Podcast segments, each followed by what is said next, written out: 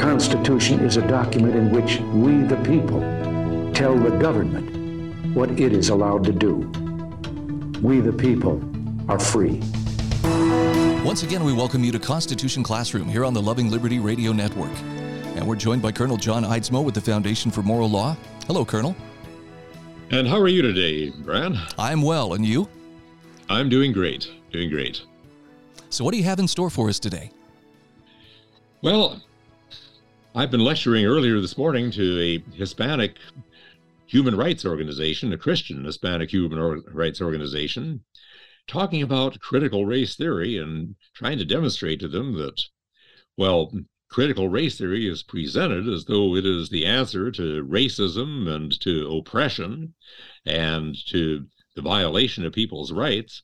In fact, critical race theory really flies in the whole face of human rights because it treats people not as individuals with God given rights, but as identity groups.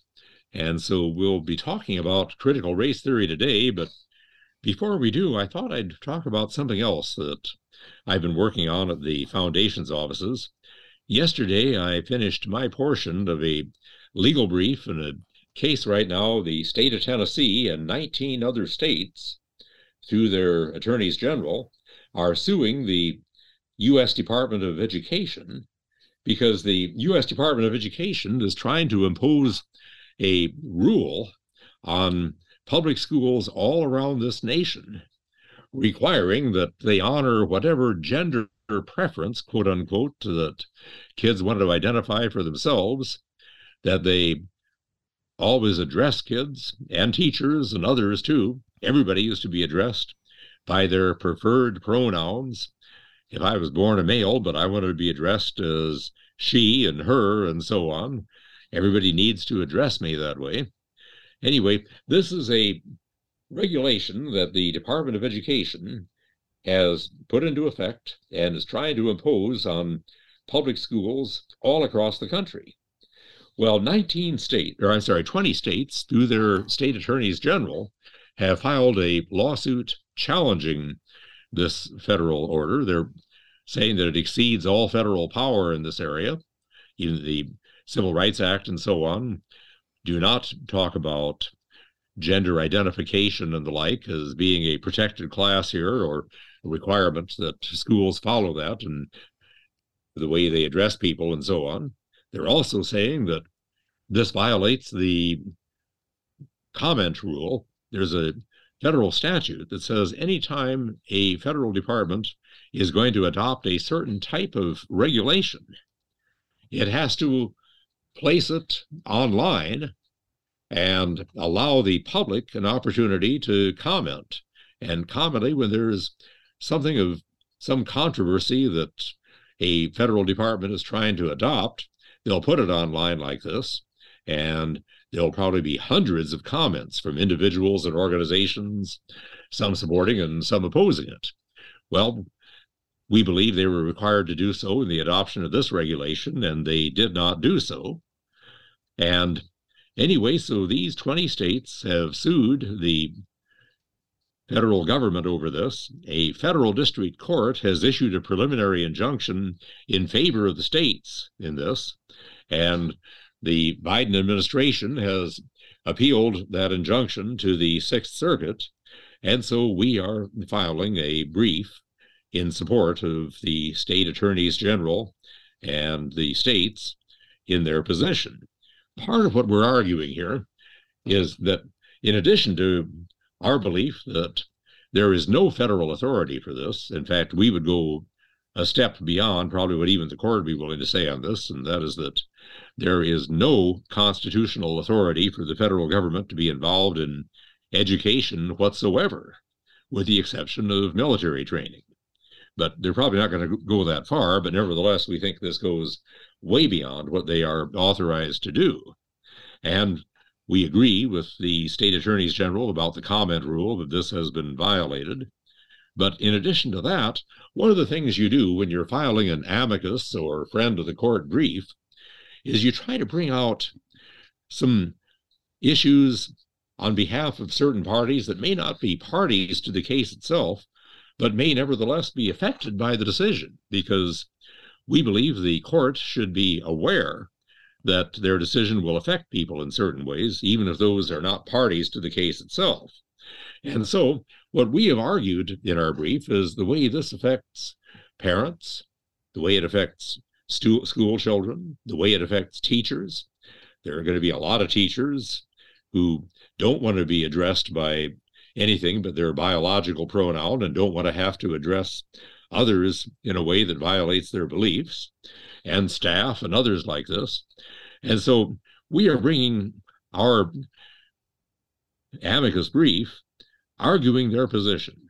One of the first things we're arguing here is that you are compelling people to say something they don't want to say. And the compelled speech doctrine has been recognized for the last several decades as a recognition that just like the First Amendment guarantees that you have a right to say what you want to say, it also guarantees that you should not be forced to say something that you do not want to say. A couple examples were the West Virginia State Board of Education versus Barnette case in the 1940s, where we had a case of students who objected to having to say the Pledge of Allegiance. Now, this case did not deal with whether the schools can have the Pledge of Allegiance, only whether they can force unwilling students to say it. And Virginia, West Virginia wanted to force all students to say the pledge, and the Supreme Court said these students object, and they object on religious grounds, but it could have been other grounds as well, to having to say the pledge and forcing them to say something and affirm something that they do not believe is a violation of their free speech rights.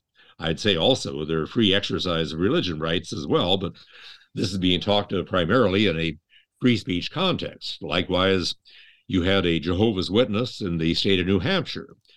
New Hampshire has a state motto live free or die that appears on New Hampshire state license plates. And anyway, the Jehovah's Witness in this case, case is Maynard versus Wooley, or I'm sorry, Wooley versus Maynard. He didn't want to display this because that implies fighting for your country. And as a Jehovah's Witness, he is against participation in war. So he wanted to mask that off his license plate. And the state prosecuted him for not having a proper license plate with that masked out. And the Supreme Court again said that this is compelled speech. Forcing somebody to say something that they don't want to say is compelled speech. And so they said that he was allowed to put tape over that portion of the license plate, so long as the rest of it was all very clearly visible. We had the NIFLA case just a couple of years ago out of California, where California had adopted a rule that all clinics like Save a Life clinics and crisis pregnancy clinics and so on that do not provide for abortions have to prominently display on their walls a message about where they can get abortion counseling and where they can be referred for an abortion. Well, these clinics did not want to display this. They objected and sued the California Attorney General over this. And anyway, the Supreme Court again ruled in favor of the clinics, saying they should not have to display a message that they have strong objections to displaying. Well, the same is true in this case. What this rule effectively does is it forces children and teachers and others to address others by the pronouns that those others have said we want to be addressed by. And one of the things we say in our brief is it is one thing to claim the right to be able to identify yourself by whatever gender you want to identify by. If you were born a male, but you want to call yourself a woman, that's one thing. But to require everybody else to address you as a woman, that's something else, especially if they don't want to for whatever reason. And some might not want to because it just is offensive to them. Others might not want to because they think this is simply untrue. Biologically, he's still a man. Others might object for religious reasons, saying, God has made us male and female, and males are not to become females and females are not to become males, and there's to be a clear distinction between the sexes. And that particular student or teacher was given a sexual identity at conception, was conceived a male or a female, and the fact that he now chooses to call himself a female, or even if he has taken some hormones, or even if he's gone through some surgery. The fact is, his DNA is still male DNA, and God's designation of that person as a male still stands. Anyway, so it violates his religious beliefs to force him to identify this other person as a woman when, in fact, God has made that person a man. So we're saying that this regulation violates the free speech and free exercise clauses of the First Amendment. It likewise would force the states to violate the provisions of their own state constitutions guaranteeing freedom of religion. We also note that out of these 20 states that have challenged this regulation, 15 of them have what we call religious freedom restoration acts, or acts similar to that, acts that provide that anytime the state substantially burdens their free exercise of religion, they have to show that they have a compelling interest that cannot be achieved by any less restrictive means, or else they, they can't be allowed to burden somebody's free exercise of religion in that way. 15 states have that provision either in their state statutes or their state constitution. And this is forcing those states to violate their own state constitutions. Anyway, so we have made this argument, and I should say we are making this argument. I just finished my portion of the brief, and the brief will be filed probably early next week. But anyway, this will go up to the Sixth Circuit U.S. Court of Appeals. That's kind of the Tennessee, Kentucky, and some of the, I think Ohio and a couple of those states are in the Sixth Circuit. We'll see what the Sixth Circuit does, and from there it may go up to the Supreme Court. But that's one of the things that we're working on right now. And it's interesting that one of the things that sometimes when you're dealing with this identification, so on like that, one of the things that's happening we find is that if kids think that truth is so subjective that I can define my own existence any way I want to define it, and I want to call myself a girl, even though biologically I am a boy, whether or not I've made the changes in my anatomy or not, and if even though I'm a male, I well, whatever the reason might be, but let's just say that I'm finding I'm not doing very well competing in men's sports, so I'm going to call myself a woman and compete in women's sports instead. Or if I just prefer to go into the women's locker room and the women's shower and so on, whatever the reasons may be. But if we're going to say that, then some people are carrying that to their logical conclusion right now and saying, I can identify as an animal. And here in the United States right now, there are kids around here, I don't know how many, that are being called furries. They claim to be cats and dogs and so on. Now, I wonder how whether they really, really believe this or whether this is a game, but they're acting like they believe it. And we have an interesting account of one of these where this kid was coming home telling his parents he's a cat. And refusing to answer to his name and things like that. And finally, the parents decide, well, here's the way we'll handle it. Okay, supper time. No, not you, not you. Kit, cats don't eat at the dinner table. No, your bowl is right down there under the table, and you'll lap out of your bowl. And then at night, well, time for bed. No, no, no cats in the house at night. You go outside for the night, and you catch mice tonight. and it was kind of chilly, and but outside. A few hours later, there's a knock on the door, and there's the kid, and he says, I think I'm a boy. Yeah. But sometimes just having people face up to the consequences of this is enough to jar them back into reality. But anyway, so these are the kinds of things that we deal with at the foundation. And I'm hoping that our brief will have some effect in causing the sixth district to rule in favor of the states in this matter, because not only is this absolutely ridiculous, but it goes way, way beyond anything that is within the federal government's authority. How are we on time? We're good. We've still got about uh, nine minutes or so. Oh, okay. Colonel, I, I wanted to just ask you if, if you're seeing this in, in the school system in Alabama, uh, where I live in Idaho right now, there's there's a lot of concern about are we doing enough to uh, um, to adjust our, our school district policies, you know, to accommodate uh, transgender kids, and you know there was a, a, meeting of the school board in Caldwell, Idaho, a couple of weeks ago where parents very clearly said, look, we are against this. We don't want young men, even if they identify as young women, in our daughters' restrooms and locker rooms and so forth. And the school board actually shut the meeting down. And they said, well, it's a divisive issue. And, you know, the, these parents, they, uh, well, basically, the parents were accused of being hateful. But the school districts are saying we have to do this because we have a very aggressive um, Office of Civil Rights at the federal level that's insisting that you have to adopt these things. And I'm just curious: Are school districts? Are you aware of them in in uh, Alabama receiving this kind of pressure from the federal level to include, you know, anti-discrimination or accommodation uh, policies for for transgenderism? Well, I know of at least one school district in Alabama that is trying to impose that policy. And interestingly enough, it's a very conservative and Republican district. Sometimes school boards do not reflect the opinions of their people. Now, whether that school board is doing so because they've received pressure from the federal government to do so, I, I'm not sure. But yes, it is happening even here in Alabama. You know, we are politically, we're quite a bit like Idaho in some ways. Economically, you may be a bit more of a conservative state than we are. Socially, we may be a little bit more conservative than you are, but we're similar in many respects like that. But many times you find that school boards simply are not representative of the people that elect them.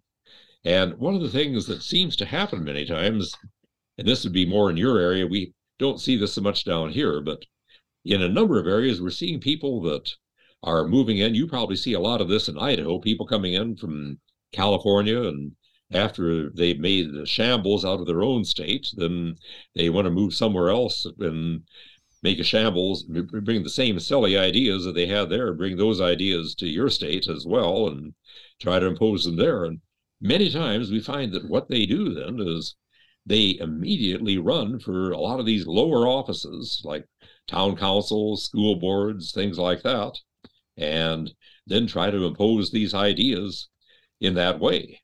And I don't know the motives of those in the school board where you are, but yes, now they are receiving this kind of pressure. However, the regulation that I just spoke about that the U.S. Department of Education is trying to impose here, yes, they are trying to impose that, but if a school district wants to impose it, saying, oh, they're making us do it, that's a mm-hmm. convenient excuse. But I do think it is very important that parents and, and taxpayers in general, but especially parents, recognize that the school board is a very, very important position. And that those who serve on that board have a great deal of power as to how they affect the thinking the very soul of your child. And it's important to know who is on the school board, to screen those who are running. And it's important to make sure that we have people who share our values who are going to run for school board positions. Maybe they're newcomers, maybe they're not, but it's important that we make sure that we fill those positions with people who share our values because you can be sure the other side is trying to fill it with people who do not makes sense. I I have this this hunch, and I you know I I can't prove it. Maybe it's just a, a hunch, but it sure seems like the the government run school systems, the public school systems, have become a playground of sort for activists who are doing their very best to uh, poison those young minds against our heritage, against uh, you know the the godly heritage that America has, as well as uh, anything that pertains to individual freedom. You had mentioned, you know, uh, individuals with rights versus uh, some collective where your rights depend on do you belong to the right group, you know, the identity politics. It seems like this is kind of a laboratory where, where these children are being indoctrinated and, uh, and parents, I think, are right to call it out. And if they have to be a little rude at calling it out at times, so be it. Those children are, are their responsibility. Well, you are absolutely right on that. And I say that everybody in the district has a duty to be involved in this way, even if you don't have children in the system. You are still paying taxes to support that system, and you are going to have to live with the products of that system. And so, even if you don't have children in the school system yourself, even if, say, you're you have no children, or your children are grown, or you're homeschooling, or teaching your children in private schools, even even so, the public schools are your responsibility as well. And yes, we have a duty to stand up in this area. And one of the things you're absolutely right, I think, that there's always been some bias in school systems. And at one time, it was probably a Christian bias. You know, originally, education in America was private education in the sense that it was generally at home or run by the churches. And then when private schools began to be set up in the early 1800s, usually they would call themselves a public school in the sense that they were open to the general public, not in the sense that they were supported by the taxpayers, but in the sense that anybody could attend if they wanted to pay the tuition, which meant that the school had to deliver and satisfy the parents that they were delivering, or they wouldn't get paid. But even as we move into the public school system as we know it today in the late 1800s, even at that time, it seemed like they would use the McGuffey reader with Christian values and so on. Today, it seems like things are very polarized. And yes, many are using the public school system. They've got a captive audience there, and they're using it to impose a whole different set of values upon this next generation of Americans and American leaders. And that is happening. It's much more true than it was. There was bias when I was there in school, but not nearly like it is today. And certainly we need to stand up on that.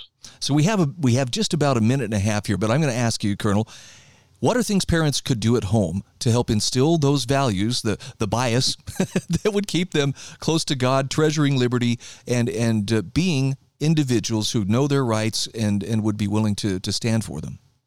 Well, for one thing, I'd say find out what is being taught.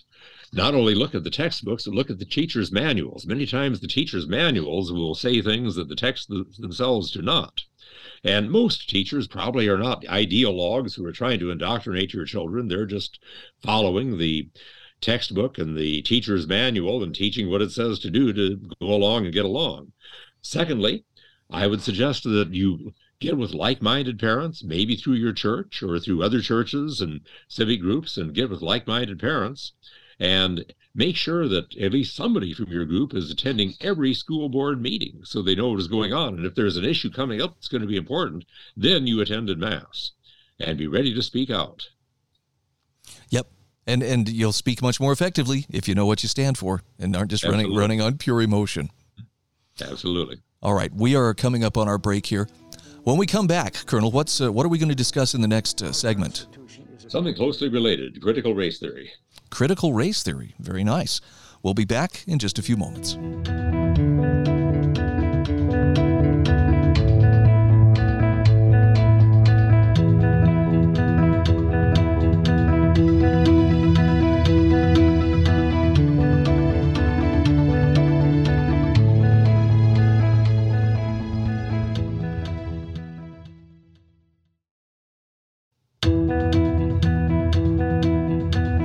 Welcome back. This is Constitution Classroom on the Loving Liberty Radio Network. We are here with Colonel John Eidsmoe from the Foundation for Moral Law. All right, Colonel, I am ready to hear your take on critical race theory. Critical race theory, okay. Back when I was in law school, back in the 1960s, I probably had a few professors who believed in some of the concepts of critical race theory, but I had never heard the term.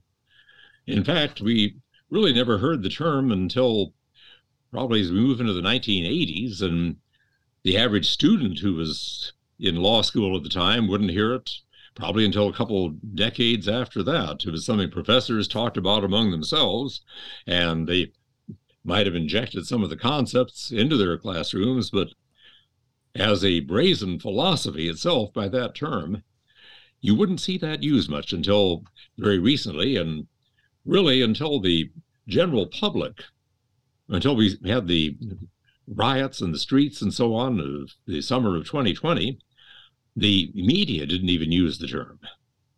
And then they suddenly started using the term, but usually without defining it. And people watching the news would hear about critical race theory and wokeism and so on without knowing what it meant, possibly because the media commentators didn't know what it meant either.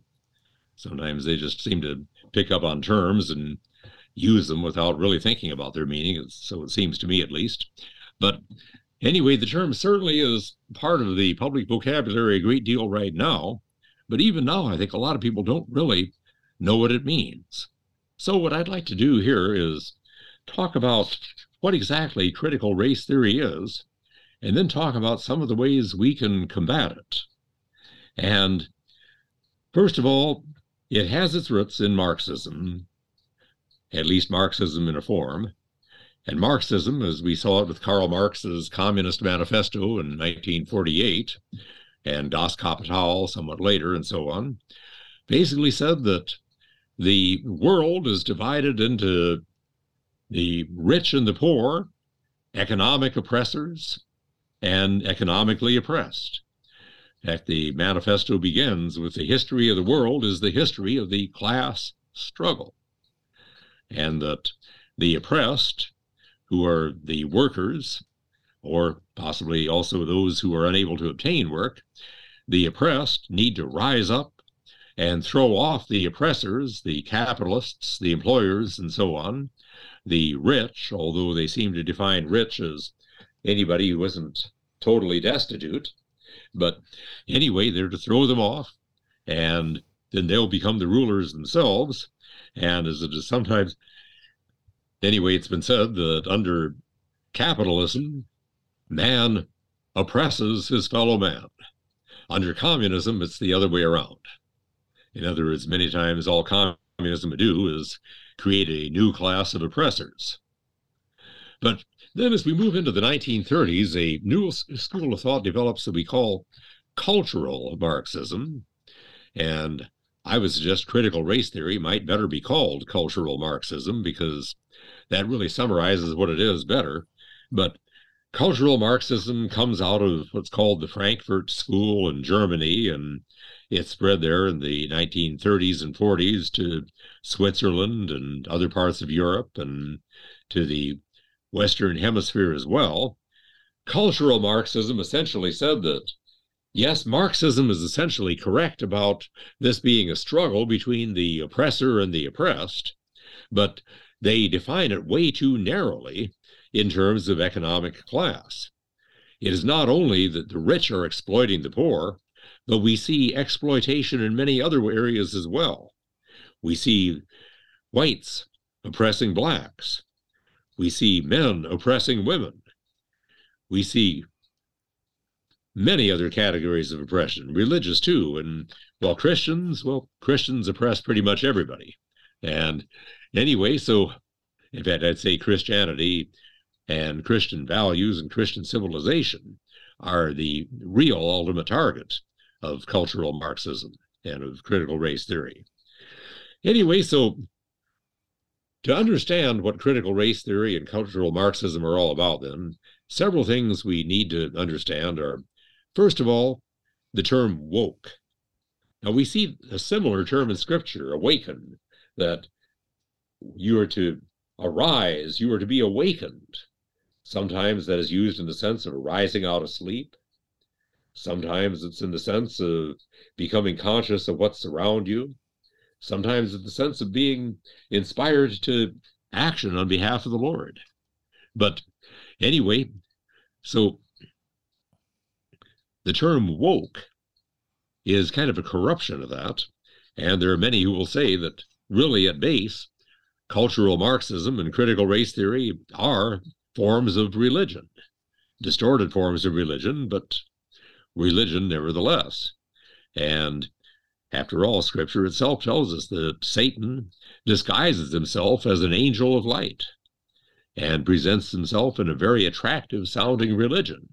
But anyway, so wokeism then is to awaken people to the truth about oppression. And as far as to how this is done and what the truth about oppression is, we need to understand next that truth is something we understand in terms of experience. You don't understand oppression by going to school and majoring in oppressionology or something like that. you don't understand it by reading about it. You understand oppression by being oppressed because truth is subjective. We learn it through experience. Okay, if truth is subjective, we learn it through experience, and the truth is that we are oppressed. How do we know we're about oppression? By being oppressed. And so we know about being oppressed not by what we ourselves have experienced as individuals, but by belonging to identity groups. And there are oppressor identity groups and oppressed identity groups. Men are an oppressor identity group, women are oppressed. The rich are oppressors, the poor are oppressed. Whites are oppressors, blacks, and usually Hispanics and Native Americans are oppressed.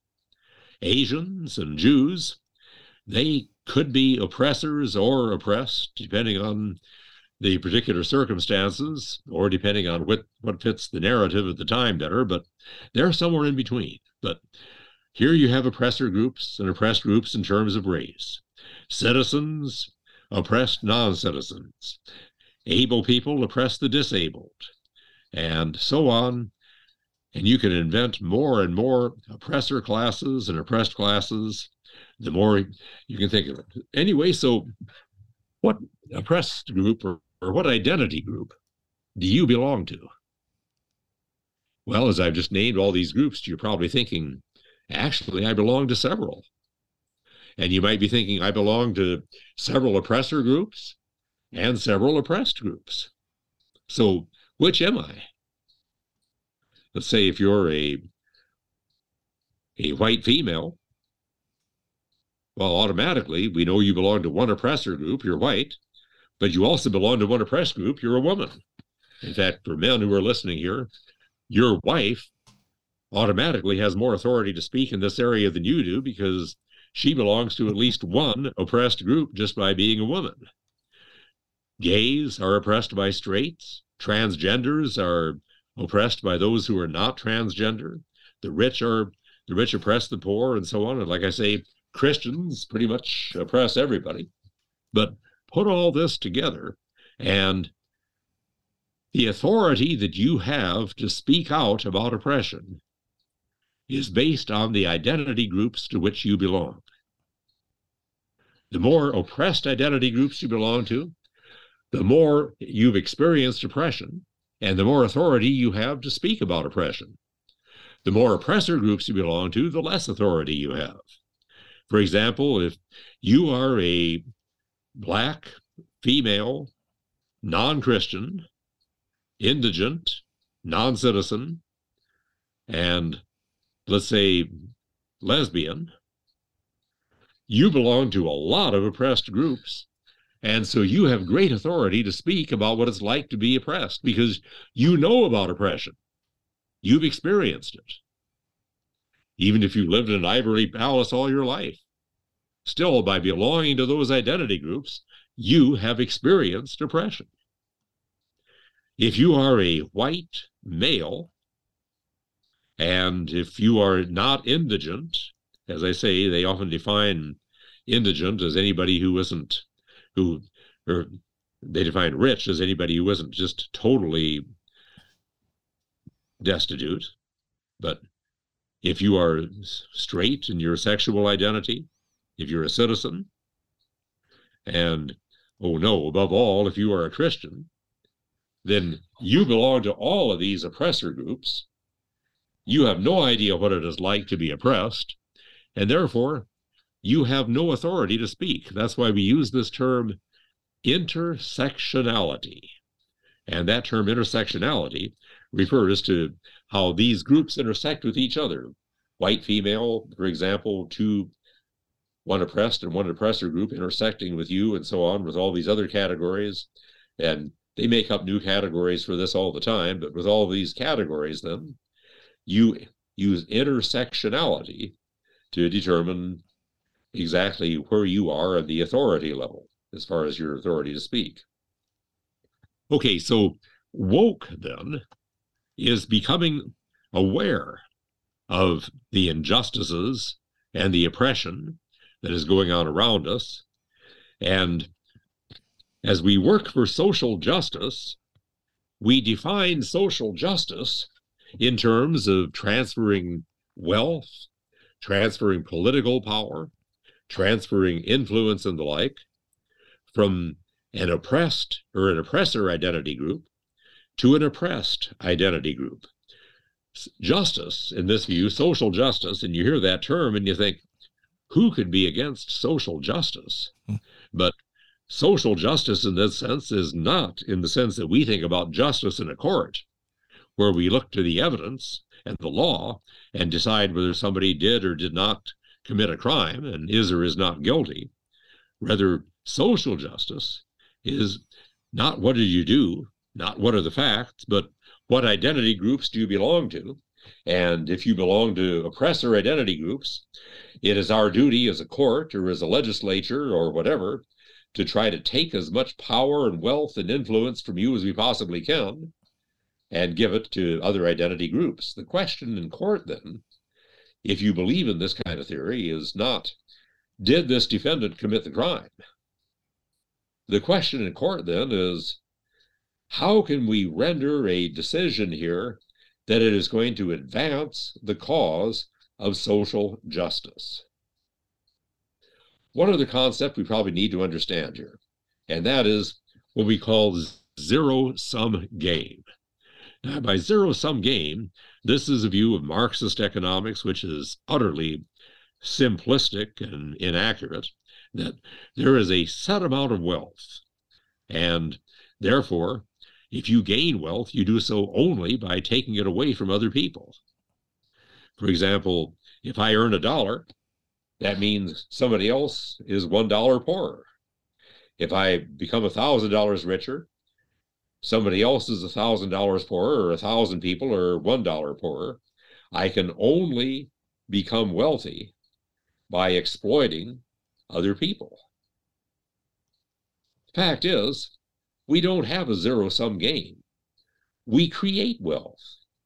If somebody invents a product and decides that he's going to produce that product, sets up a factory, hires people, gives them jobs and so on, makes this product, and then he convinces the public that they need this product, and so he sells it to them and makes money.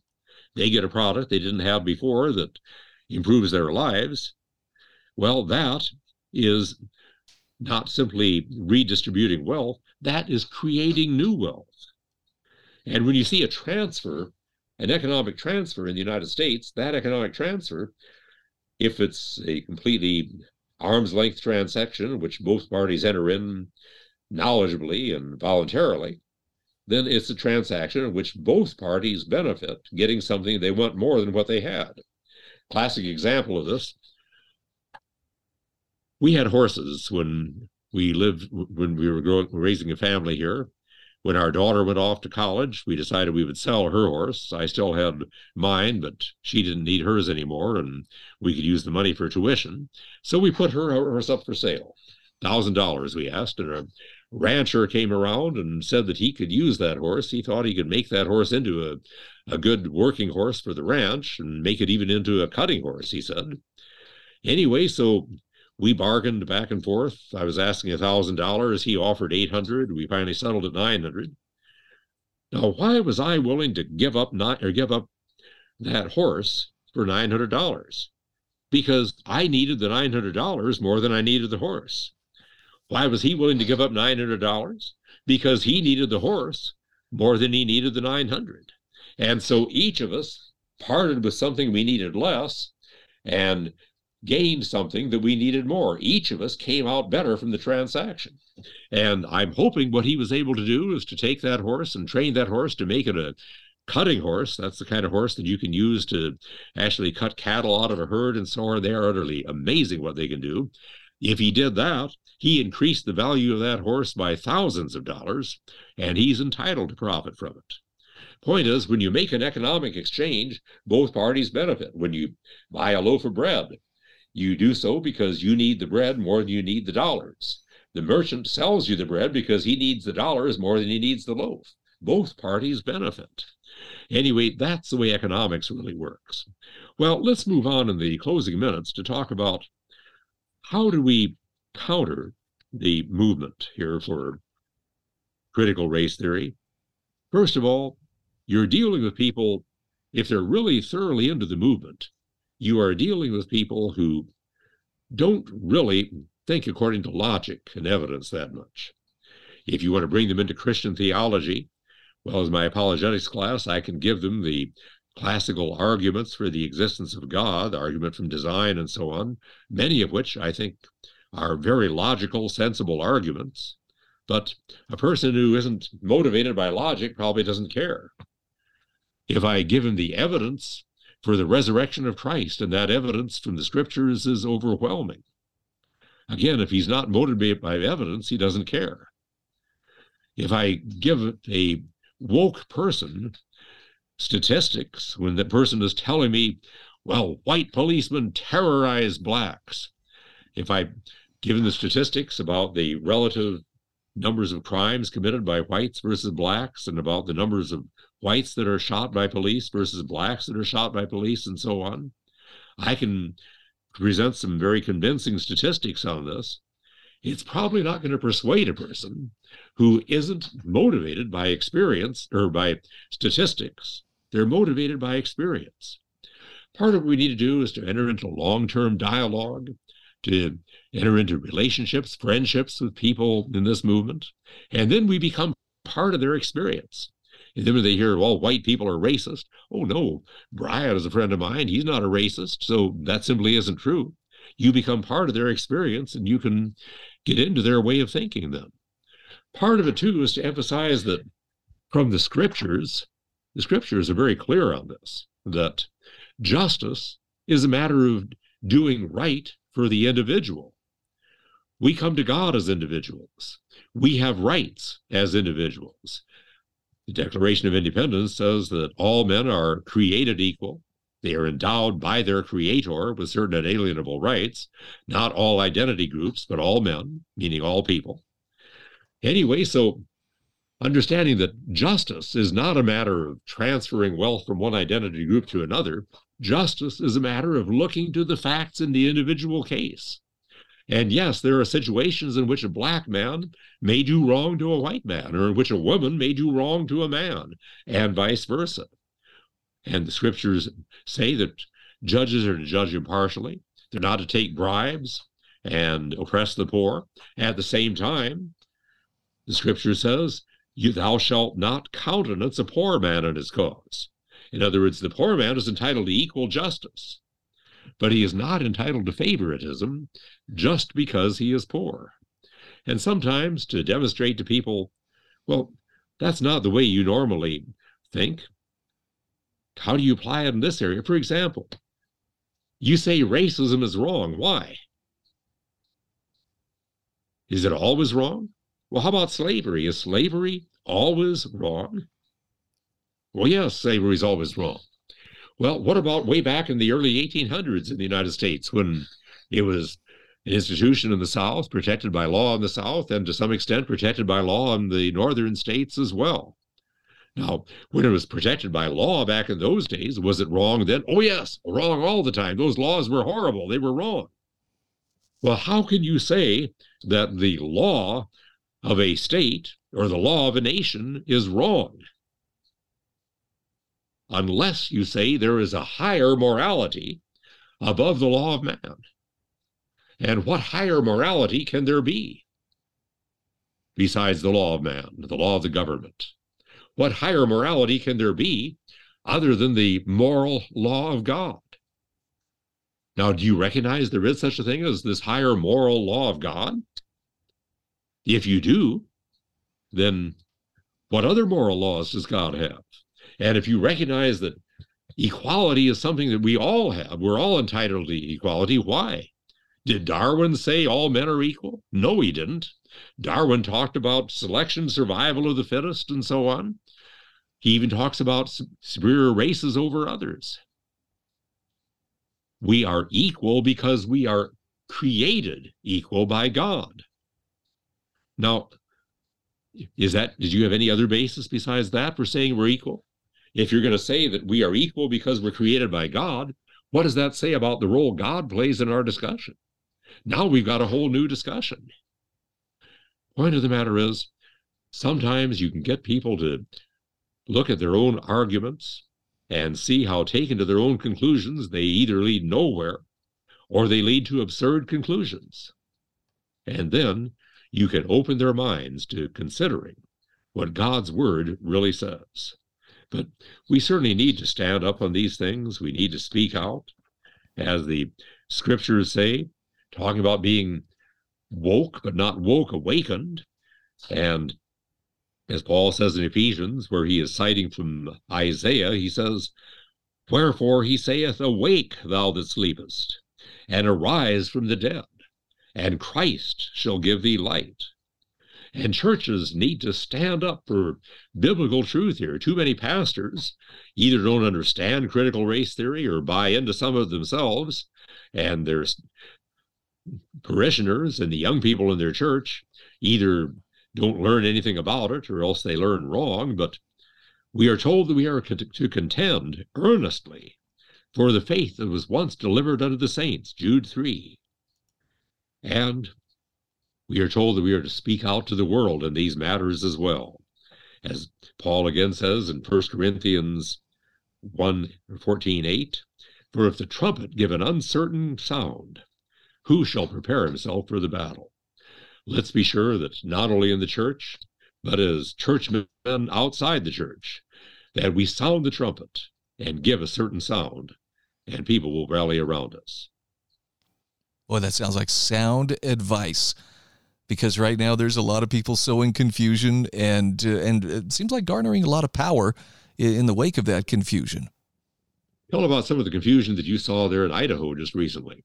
Well, uh, we're, we're down to just a few seconds here, but uh, uh, one of the leading proponents of critical race theory, Ibram Kendi, or uh, Ibram Kendi X, I don't know if that's his real name. I don't think it is. I think that's an adopted name, but he is one of the foremost proponents of critical race theory. Came and spoke recently at uh, Boise State University, and there's controversy over whether or not public dollars were used to uh, to fund his appearance here. And you know, I don't think his message was nearly as uniting as as perhaps it could or should have been. But basically, he said that we are all racist from birth, and that yep. the only way to confront racism is by new racism. Isn't that right? Exactly. By the way, your explanation of critical race theory and cultural Marxism, one of the best I've ever heard.